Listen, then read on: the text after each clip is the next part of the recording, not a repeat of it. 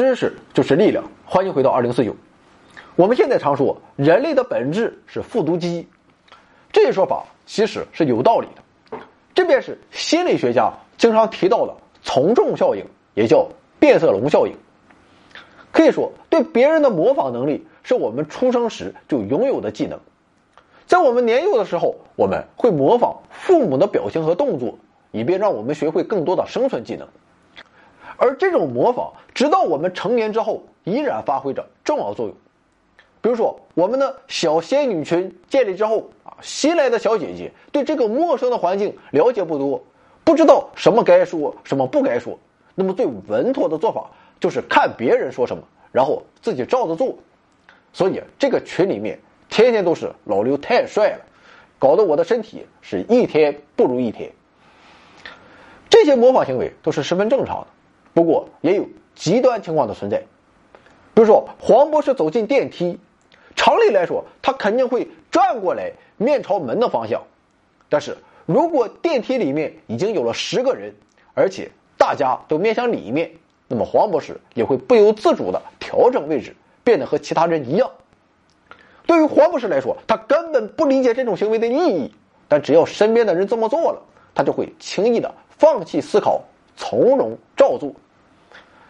产生这一现象的原因，在心理学上被称为。同柴压力或同伴压力，具体表现就是，当身边大多数人和自己的意见或行为相左，并且公开表示出来之后，这种压力就会很容易左右人的行为和判断力。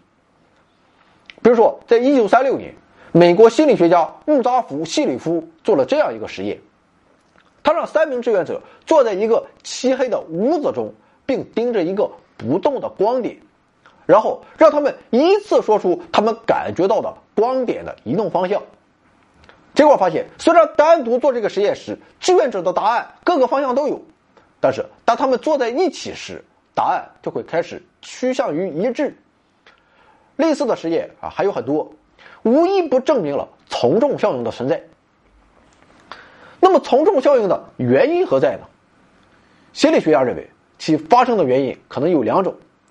一是，在面对多数人完全一致的回答时，人们就会开始试图说服自己，告诉自己啊，不可能这么多人都犯错，一定是自己搞错了。而另一种情况是，人们屈从于多数人的判断，被迫做出和其他人一致的回答，以此来使得自己被多数人所接受。可以看出来，其实也和其他所有行为一样，从众效应也是进化。带来了结果。在远古时代，我和黄博士、潘博士、张博士走在树林中，突然我们发现了一个移动的物体，我们仨都认为这是老虎，全跑了。只有黄博士认为不是，还在暗中观察。那么他一定会死得很惨。在二零零五年，为了搞清楚从众效应的大脑机制，心理学家设计了一个实验，具体过程就不说了，没意思。研究显示，当志愿者选择了和其他人一样的答案时，他们大脑中与奖赏有关的脑区就会被显著激活。所以，从众行为本身可以让大脑觉得获得了奖赏。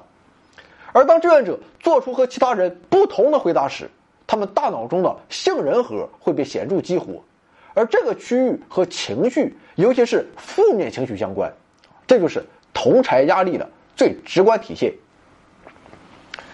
虽然我们现在常把人类是复读机当做是一个玩笑，但很多时候，这种从众效应会带来异常可怕的后果。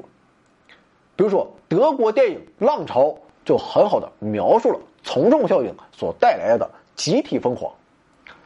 高中老师文格尔在班级上进行了为期一周的独裁实验，他打着平等的旗号对全班同学进行洗脑，并让班级陷入了彻底的疯狂。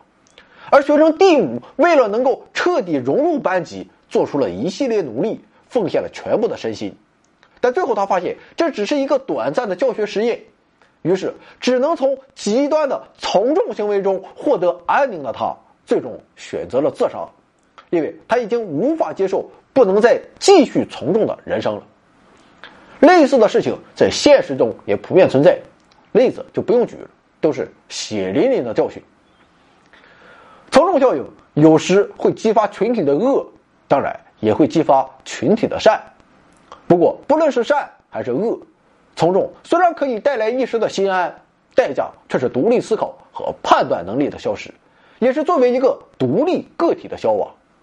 而且很多时候，迫于压力的从众，反而却并不能让我们心安，也不论是恶的还是善的。所以，是人云亦云，还是保持独立？我们该怎么选择？这是个问题。回到二零四九，微信订阅号已全面升级。微信搜索“回到二零四九”或 “back to 二零四九”，阅读节目文本，还有更多惊喜，精神的、物质的，还有你懂的。